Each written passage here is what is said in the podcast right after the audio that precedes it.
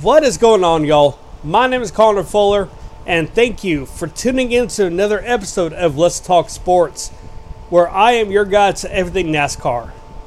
I am really excited to be here. This is my third video, third week of doing this. Um, I'm trying to build some consistency. And man, do we have. Oh, we got crazy race to talk about. I'm just saying. So once again today, the NASCAR Cup Series raced at the Indianapolis Road Course. Um, Indianapolis is famous for its Rover course. Um, you've got the Indy 500, which Indy cars have been there since I think 1920. Um, and the NASCAR came in, I think 1980 or 1992, and started racing there. But Indianapolis, it's such a historic track it's known as the Brickyard for a reason, because when the first when the track was first made, it was nothing but bricks. Such a glorious history there, such an amazing history. And then NASCAR came along, and I'm a huge NASCAR fan, but I'm gonna be honest. I'm gonna say that the NASCAR cars they have not had the best history at the Brickyard. They haven't. I think Tony Stewart said it best um, when asked about should NASCAR be there, and I think Tony Stewart said no, that stock cars have no right being on these hallowed grounds. I'm pretty sure that's how he put it. And in my humble opinion, I think up until last year, he was right. Um, NASCAR has not had a good showing at Indy for many years. I would rate it down there with Pocono. I'd rate down there Texas. But then last year they decided, let's run the road course at Indy. And man, let me tell you what. That's where I got a little bit excited. I love all the NASCAR racing. I I watch every race. Um, don't usually have too many negative opinions, but Indy was kind of down there. And then once they're like, okay, we're going to run this road course, and I'd, I'd seen it run for the Xfinity race the year before. So in 2020. Um, I've seen IndyCar run it. So I was like, okay, this this is a pretty interesting layout. It's a pretty interesting track. Let's see how it goes. And honestly, for the last two years, the racing at the Indy Road Course versus the Oval has been absolutely amazing. Last year, we saw Chase Briscoe completely miss the turn after the touch of Denny Hamlin, and then he still went through the turn. He got disqualified. We saw AJ Allmendinger. I think that was his only race with Kaulig last year. Maybe it's his third. I don't remember, but it one one of a few, if he had a few, with Kaulig, and he won. That was AJ's second ever Cup win. Um, and then this year again, we saw um, Ross Chastain. He completely bypassed turn one, went to the access road. Yeah, I know he got disqualified. Well, he didn't get disqualified. Um, he was post- he has postponed basically 30 seconds on his fishing time. But I'll say that man, he he was sideways in turns. I didn't think you can get sideways and keep a lead, and he did it. And we'll get more onto his disqualification of 30 seconds in a little bit. But man, Indy Road Course, it is a beaut. I love it. It's a great track. Um, let's kind of start with this. Looking at the top 10, I got the top 10 right here next to me here. Uh, let's see here. Tyler Reddick one, Austin Cindric second, Harrison Burton, Todd Gilliland, or sorry, Austin Cindric, Harrison Burton, and Todd Gillen. I want to talk about those three for a second. Because this is the first time since the second Pocono race in 1994 that three rookie three rookie drivers got a top 10 finish or top 5, I'm sorry. First time three rookies got a top 5 finish in one single race. Um, when it happened before, it was my phone's dead. It was uh, Jeff Jarrett. Nope. Jeff Burton, Ward Burton, someone else. I don't remember. But anyway, look at the rest of the top five. They got Bubba Wallace fifth, Joe Logano sixth, AJ Allmendinger seventh. AJ Allmendinger, man, he uh he was severely dehydrated. I watched the uh, post race on Peacock, and he got that car. He basically collapsed onto the wall, and up to the final restart, you could see how exhausted he was. I mean, you look at me. I just look like I'm tired.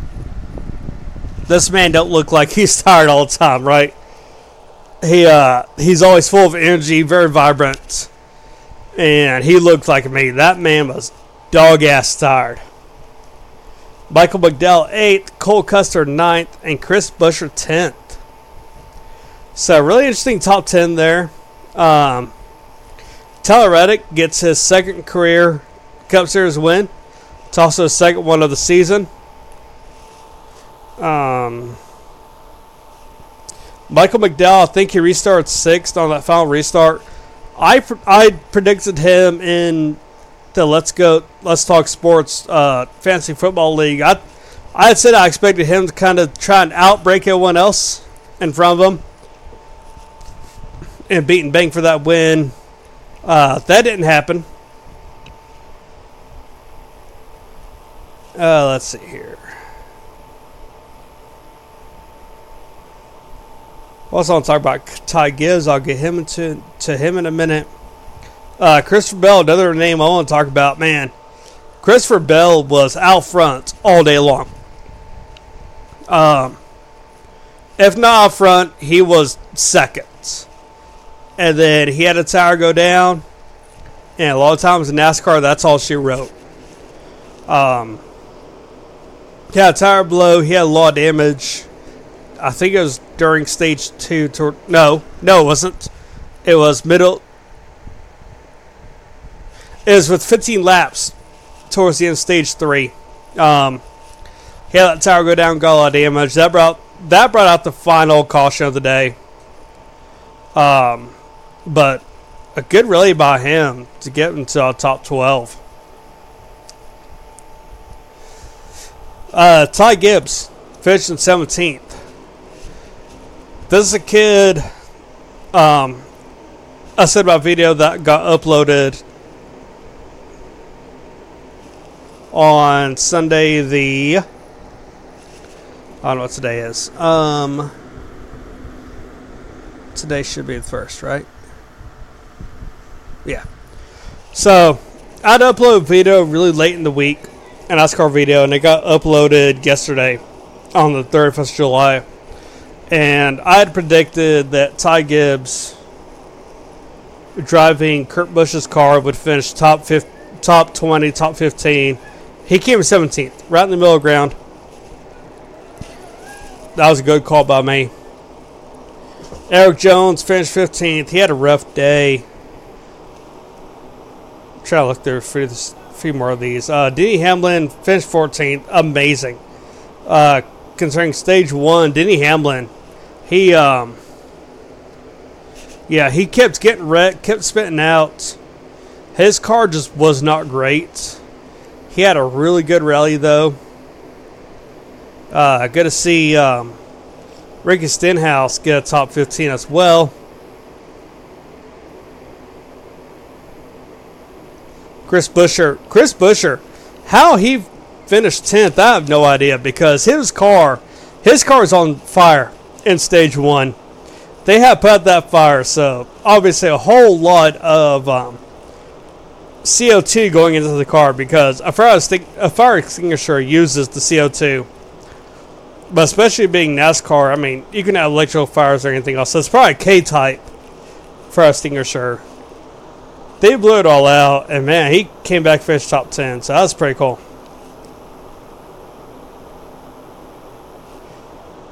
So for the big name during this race, I'm gonna scroll back down here because I want to see where he finished. 27th place. Ross Chastain. Um, yeah, Ross Ross had a really good car all day.